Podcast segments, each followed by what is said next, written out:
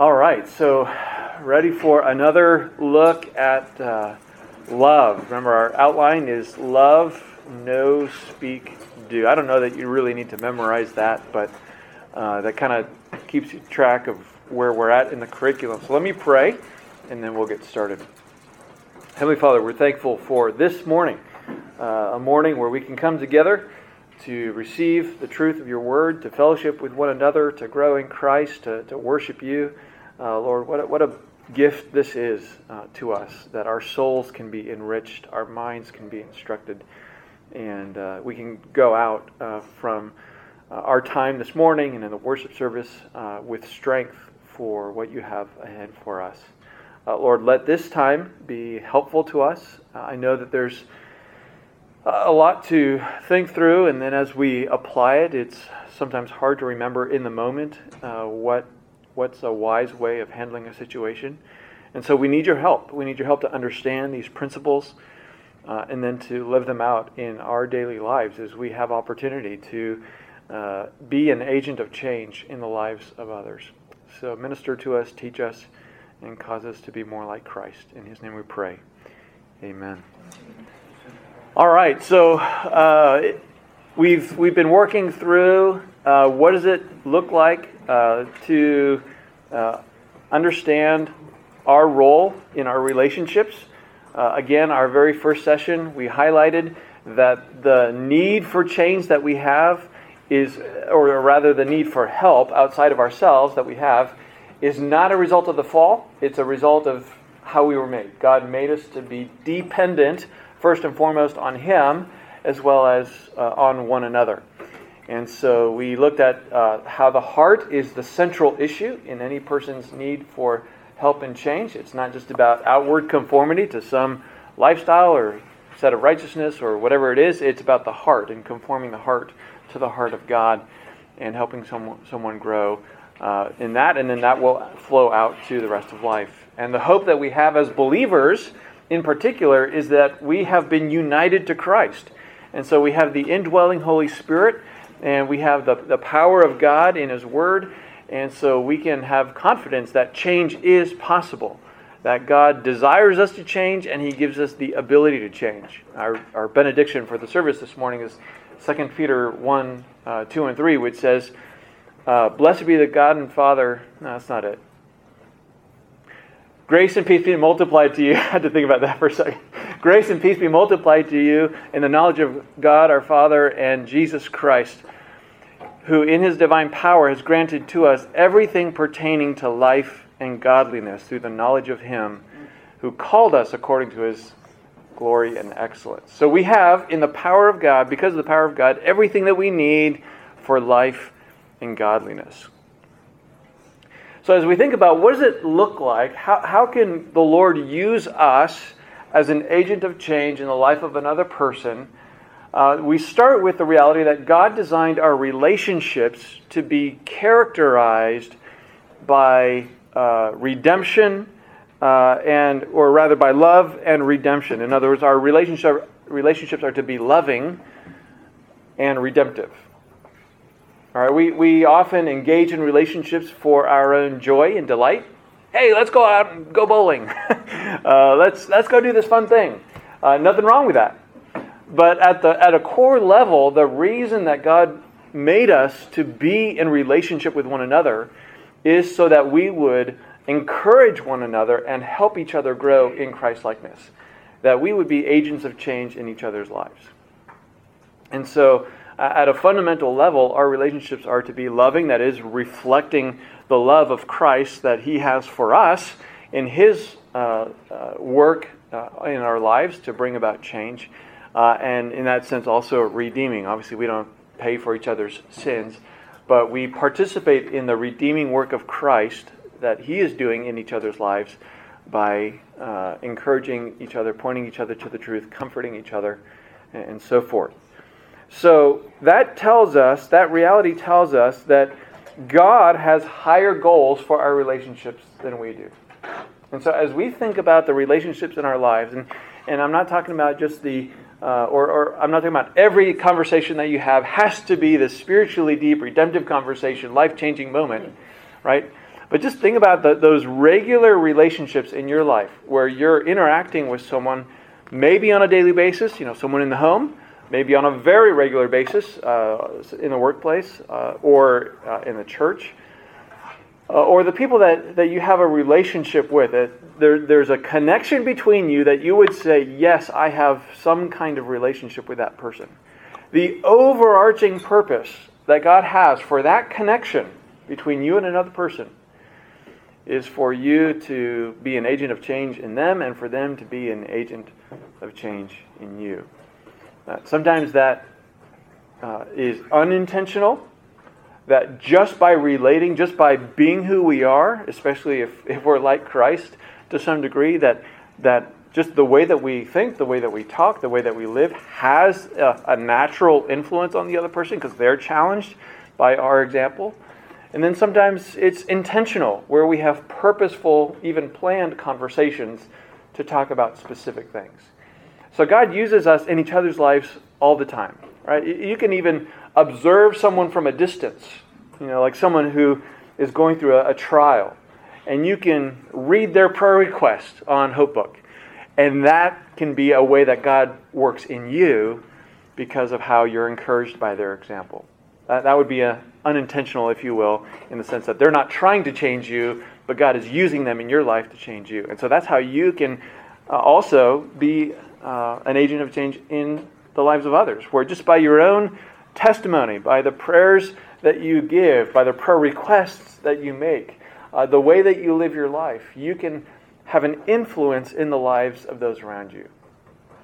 And then on top of that, as you have opportunity, where you have purposeful conversations, where you can uh, be used by the Lord uh, to change people's thinking, to help them think rightly, uh, to give them ways that they can put the truth into practice.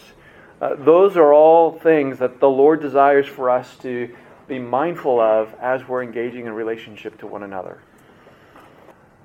So, this means that, um, I mean, just to, in a sense that re- restate it, but to be more specific about it, we have to be purposeful in our relationships.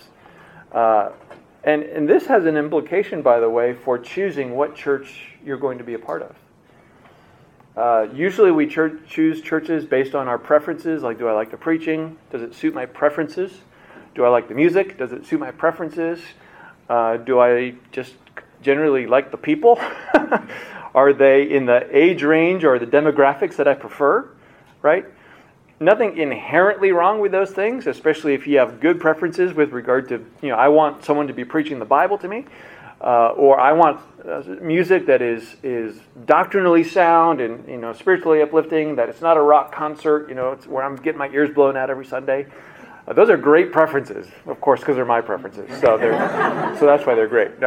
Um, but uh, in addition to biblical reasons that we should be choosing a church, you know, sound doctrine, you know, good teaching, uh, biblical fellowship, those kinds of things, we should be thinking about uh, is this a place where I can grow in Christ? Is this a place where I can be used by the Lord? And of course, you may not know that definitively, but where I think I can be used by the Lord uh, to be a blessing to others. So uh, that's something to, to consider. But uh, apart from you know what church you choose to go to, we should be thinking about, man, when the Lord puts someone in my life, and that can be he puts someone around me in the worship center, you know, sitting next to me, in front of me, behind me. How can I be a blessing to them for the service, after the service? How can I encourage them? How can I exhibit the love of Christ to them? Uh, when uh, you think about the family the Lord has put around you parents, kids, uh, siblings, extended family relationships. Do you know that all of that was purposefully designed? The specific people God has in your life, family relationships, God has purposefully designed for your growth and for you to be an agent of growth in their life. It's all, it's all on purpose. There's no accidents there. When you think about your coworkers, for those of you who uh, actually work outside the home, or maybe even if you work inside the home where you have communication with, with other human beings apart from your computer, uh, God has put you in the context of that environment so that you would be a light for Christ and so that you would exemplify Christ likeness. in all the human relational dynamics that are in your life, that's on purpose from God for you to, to shine the light of Christ. Uh, in many cases, for you to receive encouragement and help and, and uh, a positive influence from others. And then, especially for you to be purposeful in showing the light of Christ to others. All right, so think about that. Think about those that God has put in your life and how you can be a blessing to them. All right, so uh, we started last week talking about what does it look like to have a loving relationship. If we're thinking about having a loving, redemptive relationship, what, what does that include? How do I know if I'm being loving uh, like Christ? And uh, with, uh, with that, there are four categories or four specific things that uh, uh, Paul Tripp teaches in the Instruments in the Redeemer's Hands. There's probably a lot more we could talk about, but four that are certainly essential. And the first that we talked about last week is getting into another person's world. That if we're going to be a, an agent of change in someone's life uh, that is promoting Christ like change, if we're going to be exemplifying Christ likeness, that we need to get into their world. And that means that we don't simply stand outside of their world and make judgments and give counsel based on what we think uh, of the circumstance. Uh, we have to get into their world. We have to understand their own personal experience of their life. What are the things that they're struggling with? How are they interpreting uh, their trials? Uh, what are the things that are leading them into temptation? So that understanding their context, their mindset, their uh, commitments, their excuse me, their beliefs, their desires, and all of that is to say we understand their heart. Uh, that then enables us to be more effective in the counsel that we give. Yeah, Ron. Can you qualify that as to believer helping believer, believer helping unbeliever? Because getting into the world doesn't necessarily mean join them in sin. right. Yeah. Right. So yeah, but when I when we say getting into their world, we're not saying hey join in every activity that they do. What we're saying is mentally understand who this person is. What is their life experience? Uh, or rather, what is their experience of life? That's probably more accurate. Uh, how do they think? Um, because we can look at problems like, oh, this, this is a broken marriage, or this is a person that struggles with sexual sin, or this is a person who struggles with anger, or this is a person who's depressed. We can look at those problems from the outside and say, well, here's the solution to that. You just need to trust God more. You need to stop yelling. You need to you know, forgive. You know, we, we can give kind of general, bland counsel from the outside, but until we, it's, or rather, it's only when we understand their mindset and how are they thinking that we can really understand what's the, what's the precise biblical truth and help that they need. So, to your point, when we're ministering or when we're having an opportunity to love an unbeliever, uh, there's still an important element of that, where we want to understand them. And, for example, what is it in their life that um, has prevented them from putting their faith in Christ, potentially? Um, is there some intellectual wall that they can't get through? Uh, is there some past experience that turned them away from Christ? Is there just pure ignorance? They've never heard the gospel before uh, and they've never had the opportunity to respond or think about these things. Uh, we want to understand the person in front of us so that then we can minister to them according to who they are. Uh, does that make sense? Is that more or less answered? So that's that's the the first main uh, way that we have a loving redemptive relationship is we get to know the person. And we talked about how Christ has done that for us, that he's come to this earth. We'll talk about that even a little bit more today how he uh, understood, he came to understand human experience, and he knows us, and so he ministers to us effectively. Secondly, we talked about incarnating the love of Christ, and that means uh, exemplifying Christ like character. Uh, that we can represent Christ, uh, we can be, if you will, the hands and feet of Christ uh, to others if we uh, model Christ like character humility, gentleness, you know, love, grace, forgiveness, compassion, mercy, uh, all of the attributes of Christ. Uh, and of course, there's there's many of them. The fruit of the Spirit, you can uh, throw in there, uh, where we are uh, showing this person uh, who Christ is by how we engage with them.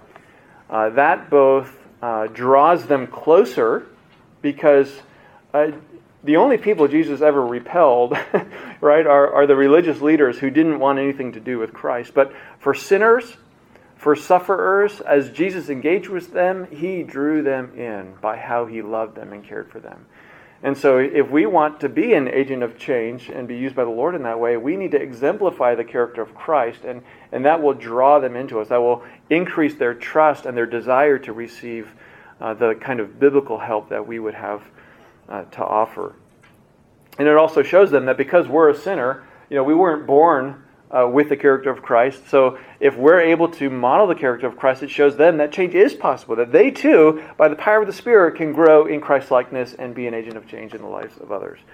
So, uh, incarnating the love of Christ, uh, modeling Him, imitating Him, uh, is, uh, is incredibly important. All right, so for today, we want to talk about the other two aspects of having a loving and redemptive relationship. The third one, remember, is identify with suffering.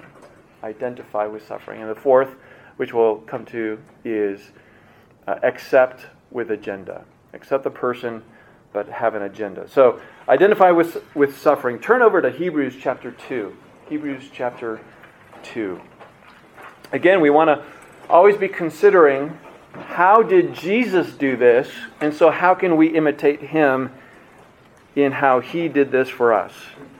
He is our model, uh, and so how can we imitate him? Hebrews chapter 2. I'm going to read verses 9 to 13.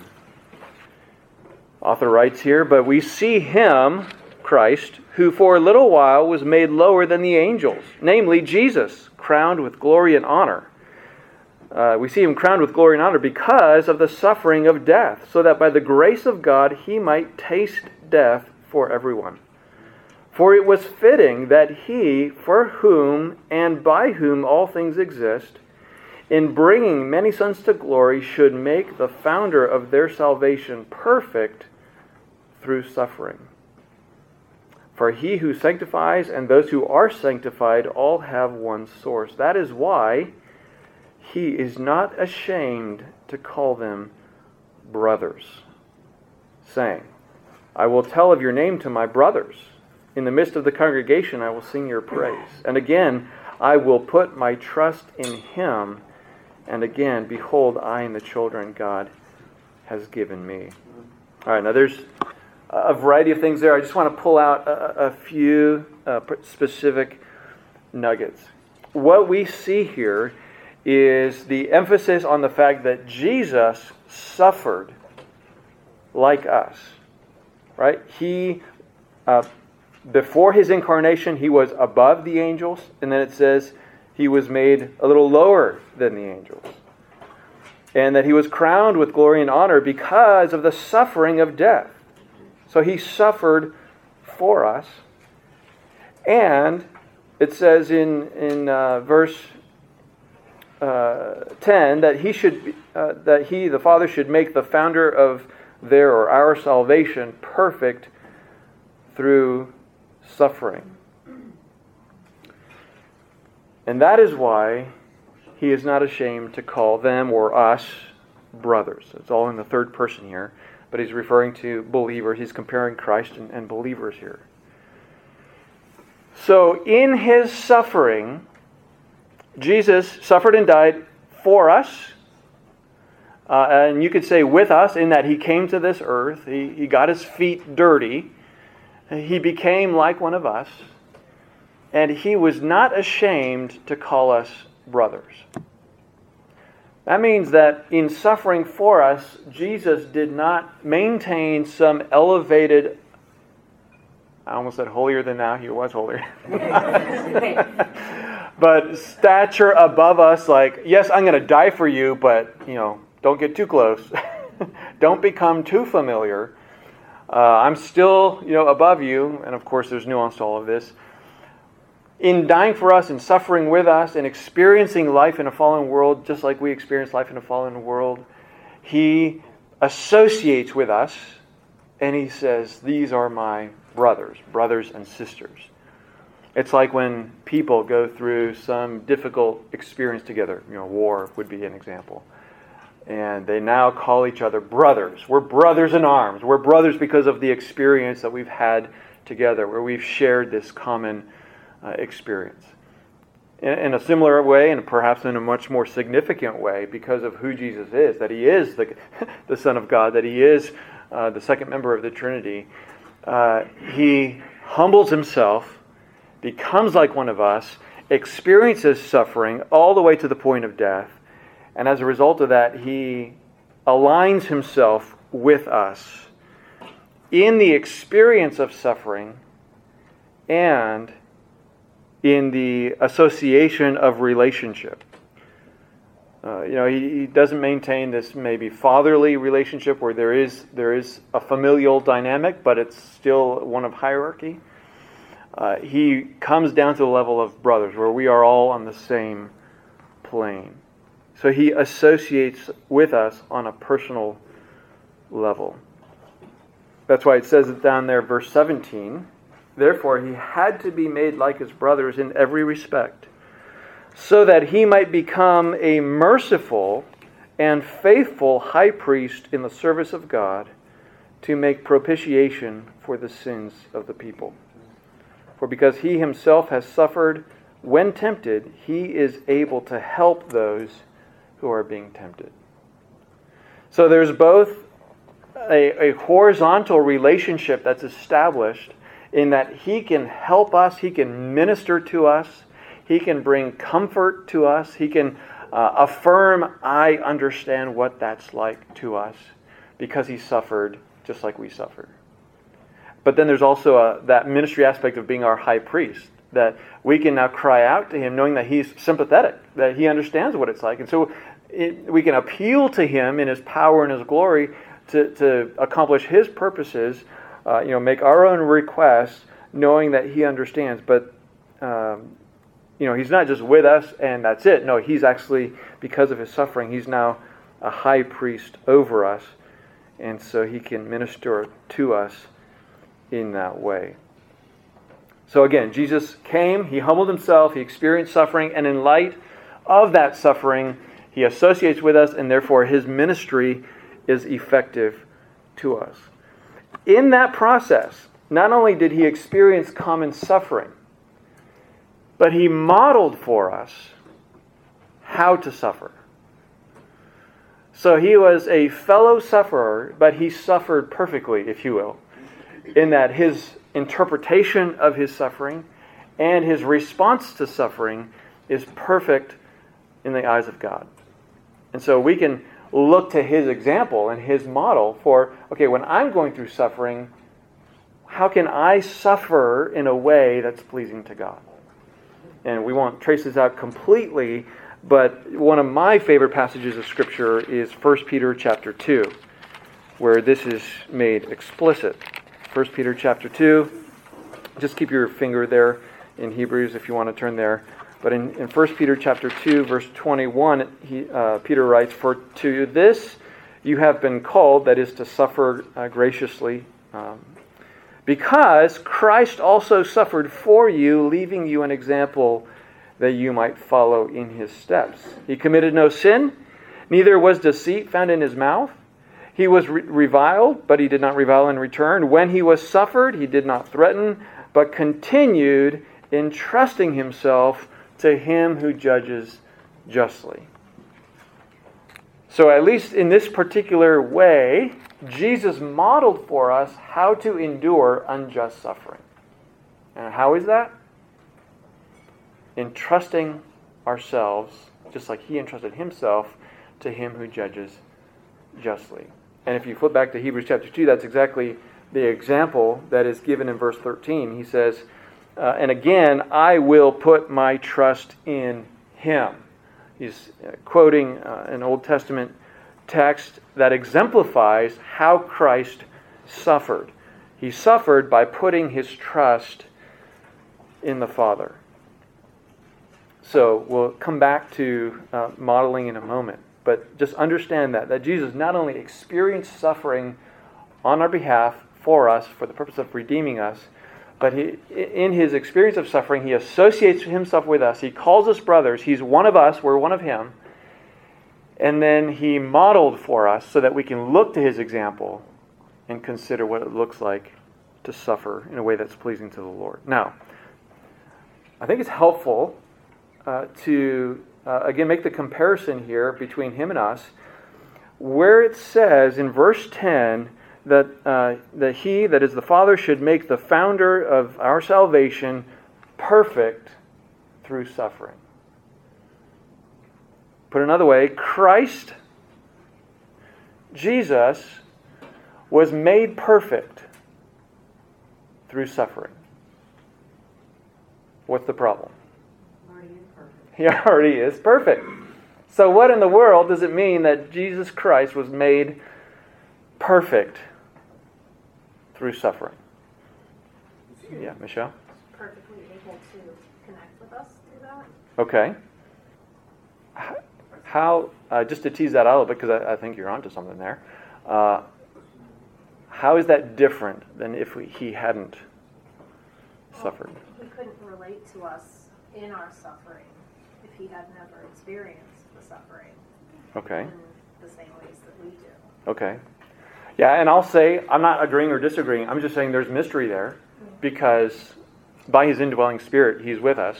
And so, he, so there's mystery, but there's, I think there's something to there. We, we couldn't believe that he could okay. Okay, that is, makes it much more believable for us, for sure, for sure. Uh, yeah, Josh. Uh, if I'm not mistaken, I think the word that's used there for perfect could also be translated to complete. Yeah, that's and true. It, it, kind of, it's not about he you know, had sin and wasn't perfect, but like his work was made complete through his suffering because of the fruit that it brought for us. Mm-hmm. Yeah, so there's definitely truth in that. Absolutely. Brian? Expand on his human nature is perfected. What do you mean by that? Well, I'll tell you, I just got it from John MacArthur. right here. It wasn't in my words. He says his, his, his human nature was perfected through obedience. So it says here, including suffering, in order that he might be an understanding high priest, an example for believers. So a lot like our we're perfected often through suffering. And Jesus is our example, the Father. And he was, that, that example was perfected through the suffering that he went through. We're all going to go through suffering, not to the extent that Jesus did go the cross. I think so. Yeah, uh, Matt.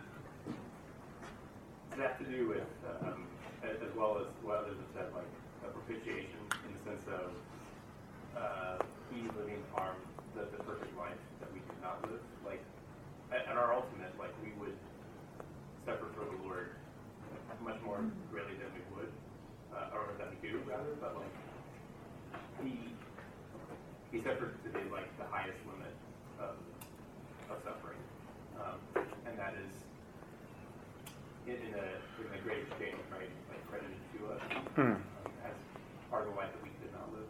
Ah, so, if I understand what you're saying, kind of he's adding to the merit of righteousness, adding merit to his chest of righteousness, if, if we want to use that language, that is then imputed to us. And so he's, he's fulfilling the full righteousness that's required. Yeah, I, I, I was sorry, I was referring to imputation more than propitiation. Okay. Um, right. I guess like going back a couple of verses the idea that he tasted death for everyone. Yeah. Um, kind of goes along with it. Yeah. Did I see another hand? Okay, so there, there's, I think there's valid truth in all that, and and there's, you know, as with anything that re- relates to Christ, there's all kinds of things that that we can say that are true, and I think kind of uh, built into all of what's been said is the fact that though Jesus was, is always perfect, sinless, holy, you know, uh, undefiled, unblemished, that never has changed, never can change because he is God and he cannot not be holy. Uh, so there's no sense in which he somehow becomes more holy, more sinless uh, than he already is, right? There's no such thing as perfecting on perfection, of, of true absolute perfection. But there is a difference between having the quality of perfection and demonstrating that perfection. uh, where, you know, if you think about this, uh, uh, to use a very uh, insignificant exa- example, you know, probably every table in this room went through some kind of quality inspection. Where the table itself was made, and let's just say for the sake of argument that it was made right. It was made perfectly, as perfectly as a table can be made. Uh, it was made according to specifications, right size, dimensions, functionality, all of that. But it still has to go through a quality inspection to make sure hey, was this actually made the way it was supposed to be made? Without that sticker that is usually put on a product that, hey, this has been tested, uh, there's something in us that says, mm, is it really? right? And this kind of goes back to what Michelle was saying in a sense. Uh, but with that sticker, it's like, okay, somebody looked it over, they measured it, they tested it, it, it works, it, it, functions the way it's supposed to work. Uh, there's something about the, the acts of righteousness, the, the work of righteousness, which not only strengthens our confidence, but also contributes to uh, the merit of Christ. And, and we, we call this in theology uh, the active obedience of Christ the active obedience, which is to say that he lived a righteous life. He didn't simply passively, if you will, and I think even this would be wrong to say, but it's, it's the term used in theology. He didn't simply passively obey the Father by going through the cross and the sufferings of the cross. You know, I say that's not passive because even though things were happening to him, Jesus was very clear no one takes my life from me. I lay it down and I take it up again. But it's passive, it's referred to as passive because, you know, he didn't nail his own hands on the cross and, you know, that kind of thing. Um, that's considered to be the passive obedience of Christ. Uh, but then there's the active obedience of Christ, whereby Jesus lived his whole life from infancy to adulthood in perfect obedience to the law of God and the laws of men. Not necessarily the traditions of men, but the laws uh, of men.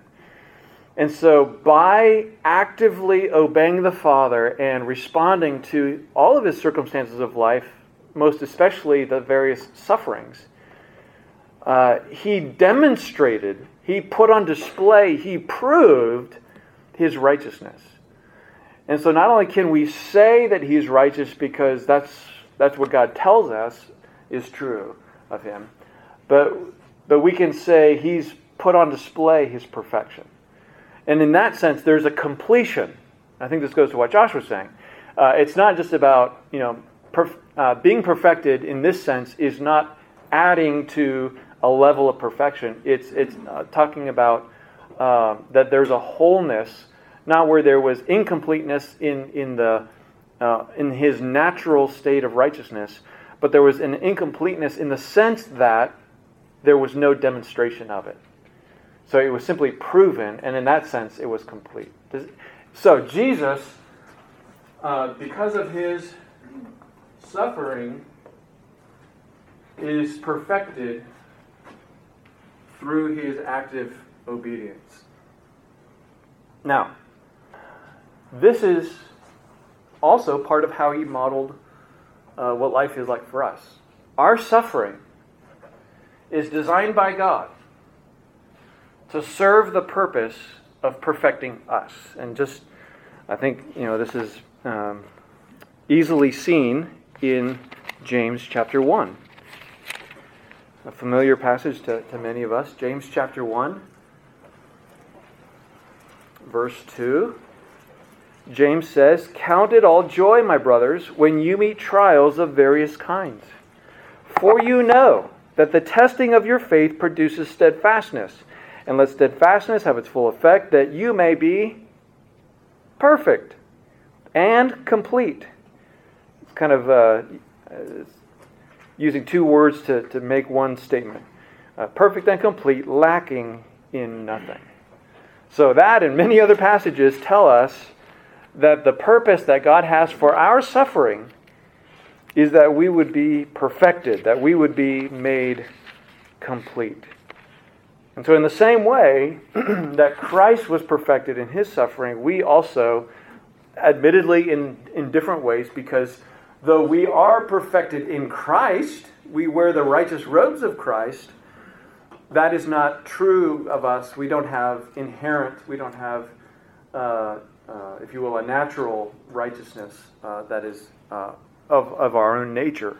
Uh, it's, it's how God sees us, but it's not inherently true of us. So suffering then produces, uh, you know, James uses the word perfection, um, sanctification, growth, maturity, you know, all, all of those kinds of terms.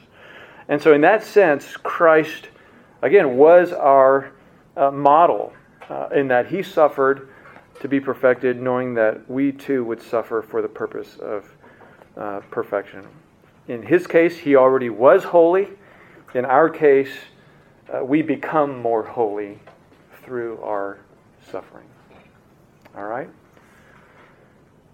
All of that is to say that Jesus uh, identifies with us in our suffering. He doesn't stand off from afar. He, he doesn't sit up in heaven um, unsympathetic, unaware, uncaring.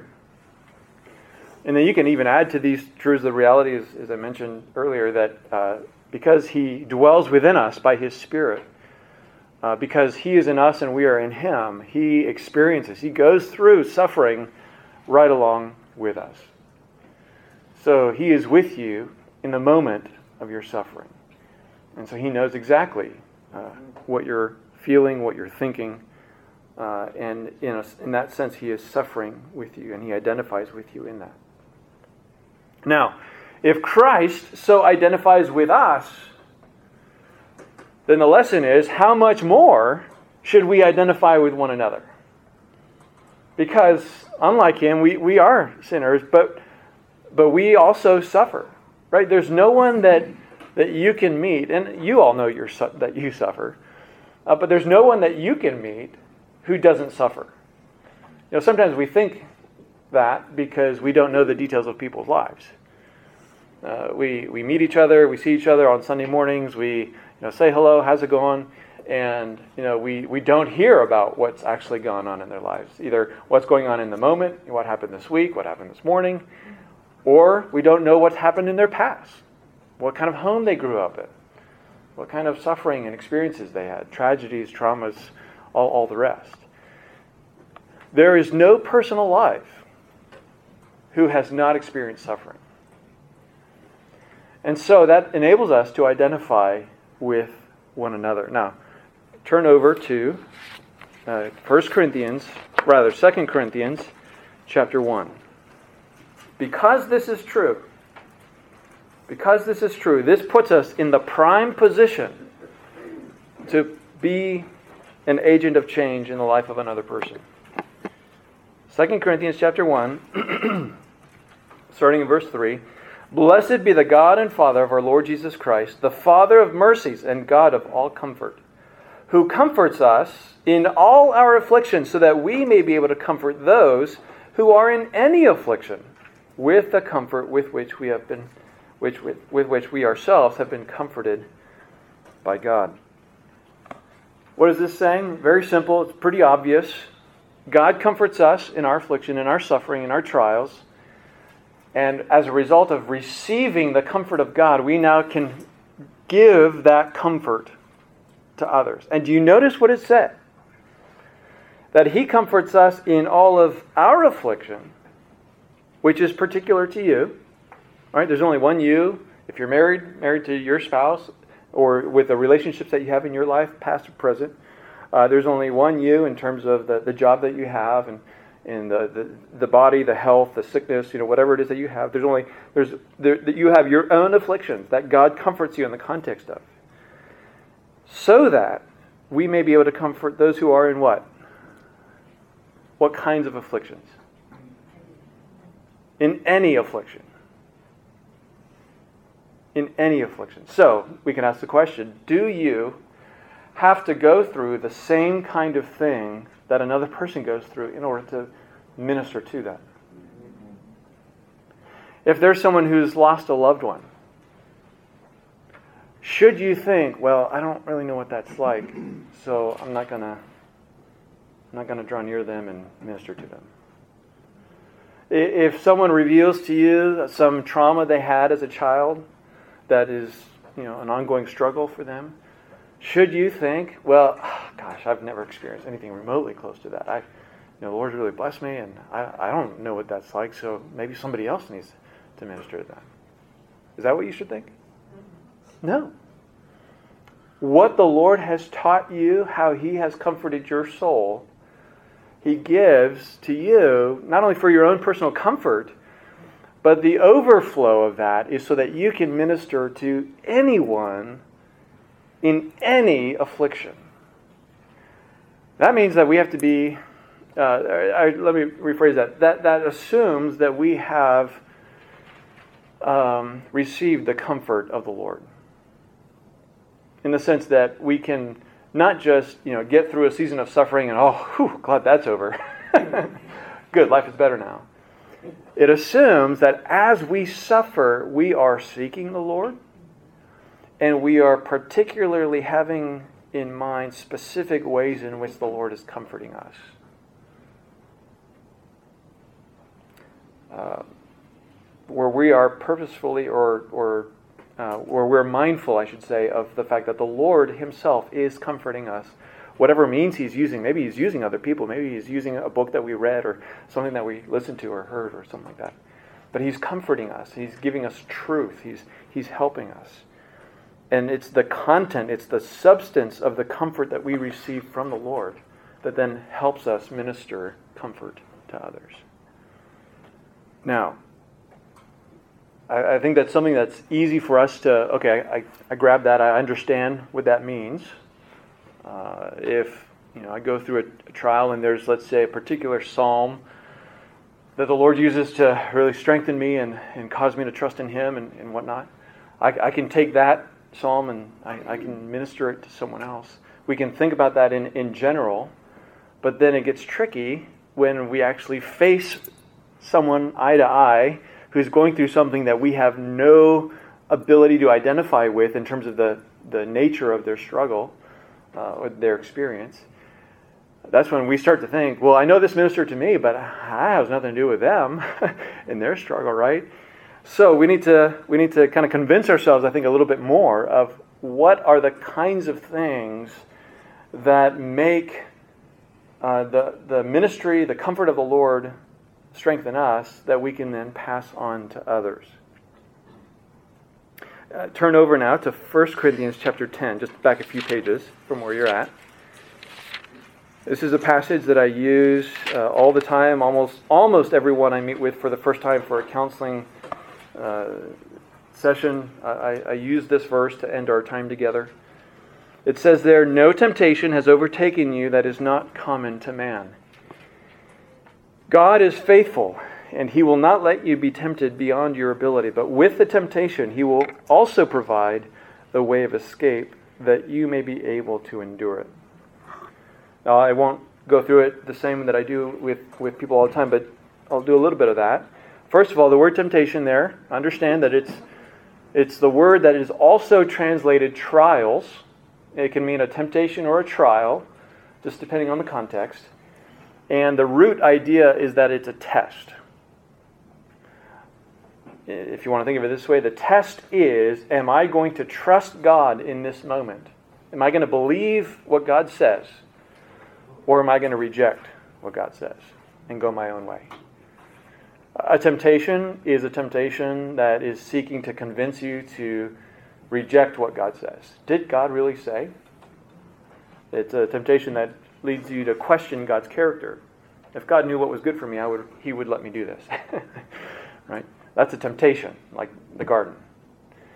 Uh, a, a trial is a moment of suffering that leads you to potentially question is God good? Why did God let this happen? So again, it's a test. Am I going to trust what God has revealed about himself, that he is good, that he is faithful, that he's in control? Or am I going to throw my hands up, reject God's, uh, what, God's revelation of himself, his purposes for suffering, and, and grow in bitterness? So temptation, trial, same idea. I hope that's fixing your mind. That's really important. He says, No temptation has overtaken you that is not common to man. That doesn't mean that everybody goes through the same thing that you're going through. That's saying that the trial or the temptation, the substance of it, is common.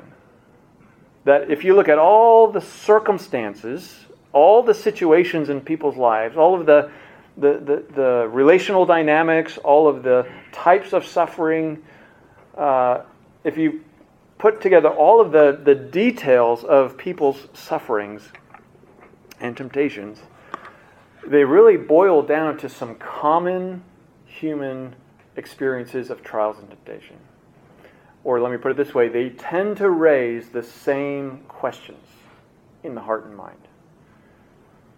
And we'll come back to that in a second. But that's, that's what's common. They tend to raise the same questions. And he says there, God is faithful, and he will not let you be tempted beyond your ability. And, you know, often people say, well, I don't know, it sure feels like this is beyond my ability to handle this moment. And I think what Paul is getting at there is uh, recognizing the rest of what Scripture says that in everything that God, uh, uh, in every moment, God gives us resources you know, I mentioned 2 Peter 1 that we have all of the, um, uh, through the knowledge of Him, um, His divine power is granted to us everything pertaining to life and godliness. So we have everything that we need. What are those things at a fundamental level? We have the Spirit of God dwelling within us, who convicts us, who encourages us, who reminds us of the truth, who empowers us for obedience, gives us strength for each day, gives us grace. We have the Spirit of God. We have the Word of God that we can look, and by God's grace, we live in a day and age where we all have our own Bibles and, and we have it where, wherever we, we are, and we can look at it and remind ourselves of things that we can't remember in our minds. And all the benefits that come to us from God's Word. And then we have the people of God that God has put around us to remind us of what God's Word says, to encourage us, to motivate us, to keep us accountable and all the rest. We have the Spirit of God, the Word of God, and the people of God. And with those three resources, with those powers combined, we can endure whatever God has given us. Not of our own strength, not by, you know, just girding up ourselves, but by taking advantage of the blessings that God has given us so that we can endure our temptation. Okay. So we've already established that we don't need to have experienced the same thing that another person has in order to minister comfort to them. So here's a question I want, want us to bat around just for a couple minutes.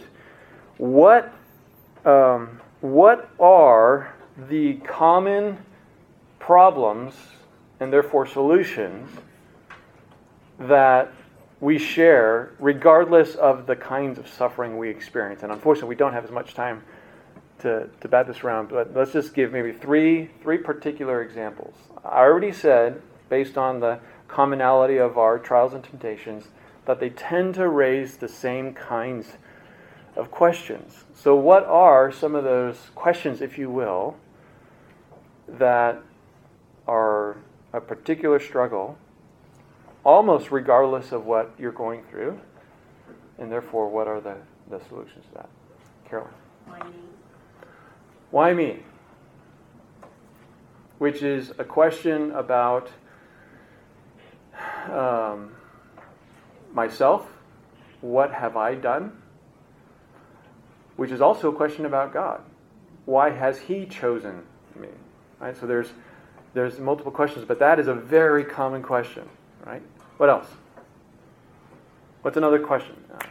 So, um, it would be how could you let this happen, um, specifically within your church? Um, last year, three of our very close friends who are in different parts of the U.S. and the world, and ourselves, all experienced very different situations, but they all dealt with things within the church. Mm. And all of us, in our own way, experienced the feelings of injustice and questioning, like, mm. Lord, how could you mm. let this happen in your own church? Mm-hmm. So, all that to say, it's a perfect example of how it's totally different situations, but the same mm-hmm. common to man mm-hmm. question. Yeah. Yeah, how could you let this happen? And that, uh, kind of underneath that, is a question pertaining to the, the I mean, character, the will, the purposes of God. What could you possibly be doing in all of this? Barbara? So that's a, another common question. What what have we done? You know, what's sin in our life? And that's that's an ancient question. John nine, who sinned? This man or his parents that he was born blind. So that's that's a common question, uh, Josh. And I think a common but misguided question is, is how can I control this? mm. yeah. What can I do to fix it? Yeah. How can I control it? Yeah. Good. How long? How long is this going to last? Yeah. All right. Jessica, last one. Um, God listening to my prayers? Do you notice how almost all of those were specifically and directly, explicitly about God? Some about us, you know, um, what have I done or how can I control it, you know, that kind of thing.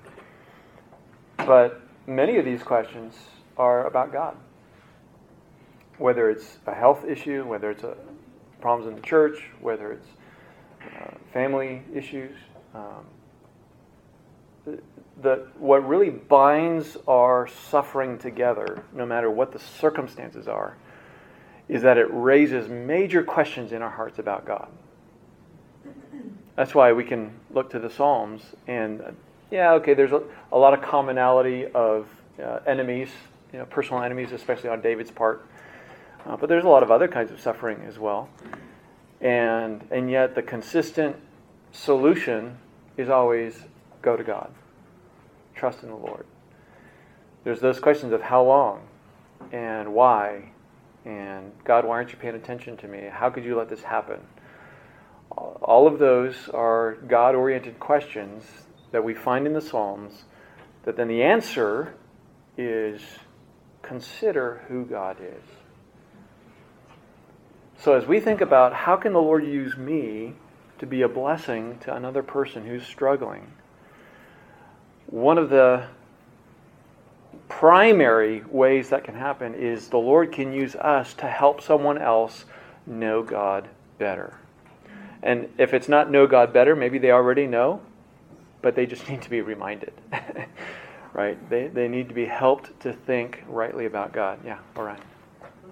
How do you do that without end up becoming like Job's friend? Yeah.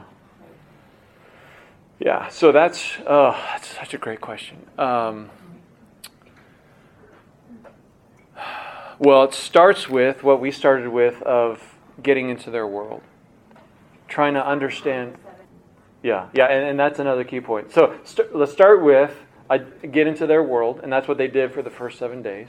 Uh, they got into Job's world. They they joined him in his sorrow. That's where we're called to weep with those who weep. True. I mean, obviously, yeah, we don't necessarily know how they were thinking in those first seven days, but but when they opened their mouths, we know how they were thinking. and they came with the wrong counsel of, "Hey, Job, what sin is there in your life that has led this uh, to this happening to you?"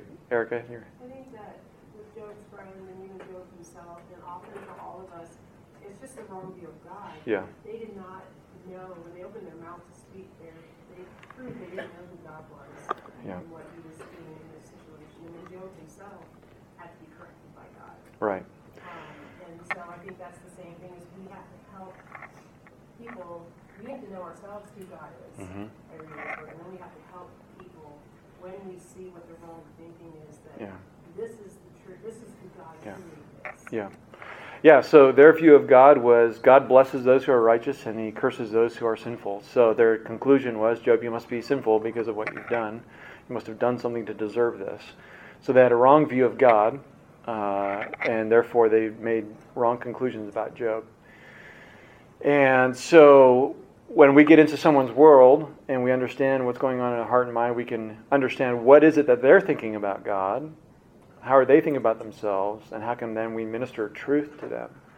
But it is a good point that you raise because even though we can sit here and all acknowledge, yeah, those friends of Job, they were terrible, you know, they didn't know God well, isn't it true? Isn't it true that sometimes, not all the time, but sometimes we know that someone has just they've messed up their life. And then they suffer. Maybe it's it's obvious how there's a connection or maybe it's not so obvious. And our first instinct is, well, there you go. you know, they, they got what they deserve. Uh, they're, they're suffering because of their sin. Again, sometimes that's a pretty easy to connection to, be, to make. You know, you get in, our, uh, in a car accident because you've been driving drunk. Uh, we, lesson learned: don't drive drunk. but other times, uh, we look, we have an opinion about someone. Uh, maybe they're not walking faithfully with the Lord. Uh, maybe they're not doing something that we think they should be doing, and then something you know unrelated. Maybe it's not overt sin in their life, but they're they're simply not living up to what we think they should be living up to, and so they they experience suffering. And sometimes we think, ah, see, if they were following the Lord, they would not experience that. Michelle. So when you had asked what are the common questions that pop up, my first one was the loneliness, mm. like the deep abysmal loneliness that comes in suffering. And there's only one answer to that loneliness. And Job's friends sat with him, mm-hmm. but they didn't answer that loneliness with their sitting. The only answer to that loneliness is God is with you. Mm-hmm. And they decided we did not say, mm-hmm. God is with you. And when God answered Job, his answer was, I am with you. And that's when Job's light came back mm-hmm. was when his loneliness was answered by God's presence. Mm-hmm. and I think that that's the answer to not being Job's friends. Is mm-hmm. not sitting with someone in their loneliness and being like, wow, you are in it. But God is in it with you. Yeah. Yeah, and that's the promise that is so clear in the New Testament that I will never leave you or forsake you. Which, you know, we can sit with someone uh, I don't. I've never heard outside of Job's friends of someone in the modern world sitting with someone seven days, seven nights, tearing their clothes, throwing ashes on their head, you know, and, and being that that devoted, if you will, to to ministering to someone. Uh, and not that you know that's in many ways that was a cultural dynamic. But uh, no matter how much we can uh, come into someone's life and minister to them with a ministry of presence, there's going to be those moments where we can't be with them. And so that's, that's one of the truths, that's one of the comforts uh, that, that then we can bring to someone is to help them remember that God is with them. All right. Yeah, Ron. Your comment about uh, that level of friend devotion. Don't know about that, but I had a friend that asked me to fast with them. Uh huh. Yep. Yep, for sure. We can certainly join together in that. Matt, go ahead. I was just going to point out that, like, when we look at that First Corinthians I think it's instructive that that's in the context of idolatry. Yeah. And the, the example of the Israelites, but then also us, you know, the next thing is like fleeting idolatry. Mm-hmm. And just the bad ideas of the Lord that we can get and just the what you call Yeah. Yeah, and, and not just idolatry in general, it's specific to when the people were at the foot of Mount Sinai, wondering, hey, where's this Moses guy? Which is, you know, he's been up the mountain 40 days, 40 nights. I guess they got used to the thundering clouds and lightning and all of that that was up there. But, um, but they began to question well, did God forget us? I'm assuming there. And so then they moved to idolatry. And, uh, and so they raised questions in their own hearts and minds of who God is and his care for them. And thinking wrongly, they imposed false ideas on themselves. And no one, not even Aaron, stopped to say, hey guys, God is still with us. Moses is up there, and he will come back, right? So, yeah. Uh, all right, so much more we could say about that. Um, we may not always have the specific answers to someone's suffering, but we can point them to the Lord uh, and God's goodness, God's character, God's presence, uh, and all of those things. All right. So that's identify with suffering. That's one of the ways we cultivate redemptive, loving relationships is by identifying with suffering. The last one, and, and this we can cover, we can cover quickly, is uh, accept with agenda. To look at this, I want to just look at two passages. Number one, Romans chapter 15. Accept with agenda. This simply means that rather than uh, keeping people at arm's length and running away when we hear some tale that you know shocks us and, and dismays us. Uh, we need to draw closer. We need to welcome one another and have and do that for the purpose of uh, encouraging and, and being agents of change in each other's lives. Romans chapter 15, Paul is um, more or less wrapping up his discussion about uh, the debate of uh, eating meat sacrificed to idols, um, and that was taking place in the life of the church. And so he says in verse 1 We who are strong have an obligation to bear with the failings of the weak and not to please ourselves. Let each of us please his neighbor for his good to build him up. For Christ did not please himself, but as it is written, the reproaches of those who reproached you fell on me. For whatever was written in former days was written for our instruction, that through endurance and through the encouragement of the Scriptures we might have hope. May the God of endurance and encouragement grant you to live in such harmony with one another in accordance with Christ Jesus, that together you may with one voice glorify God, uh, the God and Father of our Lord Jesus Christ. And then here's the culmination. Therefore, welcome one another as Christ has welcomed you. Again, we, we often choose our relationships based on commonalities. We like common interests, we uh, read similar books, we like similar activities, we have the same theology. uh, we like the same kind of food. Um, we we enjoy the same kinds of things. Uh, we enjoy our freedom in Christ in the same kinds of ways. Let me put it that way. And that's what these believers were doing. There were those who were strong, who had, uh, who felt that they had freedom in Christ to do things that other believers did not think they had freedom in Christ to do. And so there was two groups. There was a division between them, and they weren't mixing. In fact, they were judging each other. You're too immature, and you know, you're sinning, and whatnot what Paul says here, welcome one another as Christ has welcomed you, is the standard for our relationships, the, the, the rock bottom standard is are we in Christ together? Do we have fellowship with one another in the light? Are we brothers and sisters in Christ? If the answer to that is yes, then we should welcome one another despite whatever differences we might have with each other. Right? And Paul talks about in other passages, you know, one person esteems one day or over another. One person, uh, you know, chooses to eat meat, sacrifice to idols. The other person doesn't. There's all kinds of differences that we might have in the body of Christ. But if we're brothers and sisters in Christ, we should not let those differences cause us to separate from each other. Rather, we should welcome, we should accept one another. But how did Christ accept us? Did he accept us for the purpose of just leaving us how we are? Did he, did he bring us into his kingdom? Like, okay, now have fun. No, he accepted us. He brought us into his family for the purpose, ultimately, of bringing about change in our lives. So while we accept one another, we also ought to be purposeful in each other's lives to help each other grow in Christ. Now, this doesn't mean, and we've got to be careful here, that you meet someone who thinks differently than you do, and your job is now to make them think the same way you do. right? Have the same preferences, root for the same teams, you know, eat the same food, you know, all that kind of stuff.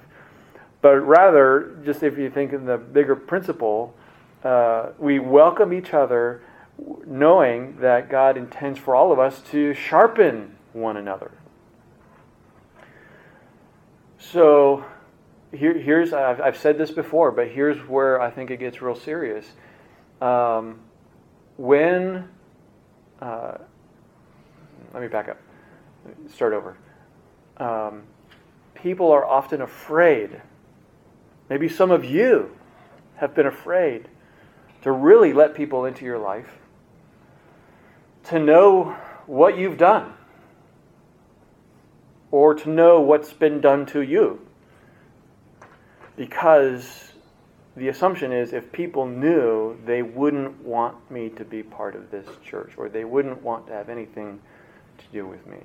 If people knew that I had an abortion, they would reject me. If people knew that I was abused as a child, they would treat me like dirty laundry, they would want nothing to do with me. if people knew that I've been divorced, or if people, whatever, people have gone through things, and they sometimes think if people knew, they wouldn't welcome me. So we need to be a church that welcomes one another so that people can say, I, I can, you know, in appropriate context, in appropriate ways, I can share what I've struggled with. I can share what I've gone through. I can share how Christ has worked in my life, knowing that I won't be rejected. And if needed, that I will receive help. I will receive encouragement. I will receive counsel from others. Um, maybe just put the final nail in here with Titus chapter 2.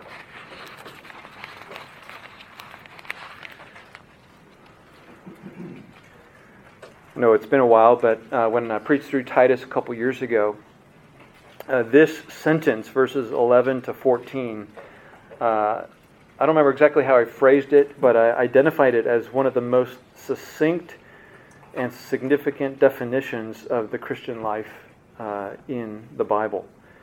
He says this, "For the grace of God, Titus 2:11, for the grace of God has appeared, bringing salvation for all people, training us to renounce ungodliness and worldly passions and to live self-controlled, upright, and godly lives in the present age, waiting for our blessed hope, the appearing of the glory of our great God and Savior Jesus Christ, who gave himself for us to redeem us from all lawlessness and to purify for himself a people for his own possession who are zealous for good works. There's a lot in there. But we have redemption, we have um, sanctification, uh, progressive sanctification, training us to renounce ungodliness, and we have uh, the, the good works. It ends there with a zealous for good works, where we he now uses us to accomplish his purposes in this world that he has prepared for us, as it says in Ephesians 2.10. So Christ accepts us with an agenda, right? He, he saves us, he brings us into his kingdom, he adopts us into his family with the agenda to bring about change in our lives. And there, therefore, again, as we, as we model and imitate him, we accept one another. We embrace one another as brothers and sisters in Christ, knowing that uh, we have an opportunity now with that relationship to be uh, an agent of change, to be zealous for good works. Again, that doesn't mean that every conversation that we have has to have some deep meaning where we change each other, but it means that in the course of relating, uh, in the course of life, as we relate to one another, as we suffer, as we battle sin, that we are purposeful to love one another well enough uh, to say, hey, how can I be an encouragement to this person with what they're going through this week? How can I be a blessing to them? How, how, can I strengthen them? How can I lift up their arms when they're when they're feeling weak? Uh, how can I point them to the Lord in the midst of their trials? We should be actively thinking about that so that Christ is glorified, uh, they are helped, and we're encouraged by how the Lord uses us. All right. Uh, if you haven't um, been reading, which uh, again I don't assume that you have, but um, in um, the instruments in the Redeemer's hands for the, the chapter for this particular session. Uh, a lot of more really helpful material. He has a section talking about uh, how can you share your own story in a way that's helpful, honoring to the Lord, but also is ministers uh, to others. How can you give your testimony, not only your salvation testimony, but a testimony of God's work in your life to others? So if, if you're interested in, man, I've, I've gone through something and I've never really known how I can share in a way that's that's edifying, that's honoring to the Lord, uh, let me know, and I'll don't tell anybody. I'll photocopy it and uh, give that to you. And I'll I'll end with this. Uh, I've had this thought, and I don't know how it'll happen uh, logistically, but um, I would like, uh, if if the Lord would be pleased, uh, I would like in the course of this year to make a number of videos of people in our church uh, giving testimony to God's faithfulness to them. Whether it's a salvation testimony, whether it's how the Lord has worked through a trial in their life and comforted and grown them, well, whatever it is, just some kind of a testimony of how the Lord has worked in their life. You know, it's short, uh, just you know, a couple minutes, a few minutes at the most, uh, so that that can be an encouragement to the rest of the body for how God is working in our church in specific ways. So I say that to say if you're if you're interested in sharing something that God has done in your life, please talk to me. I'd love to to, to know that, um, and uh, that would then help me make progress in that. All right, let me pray.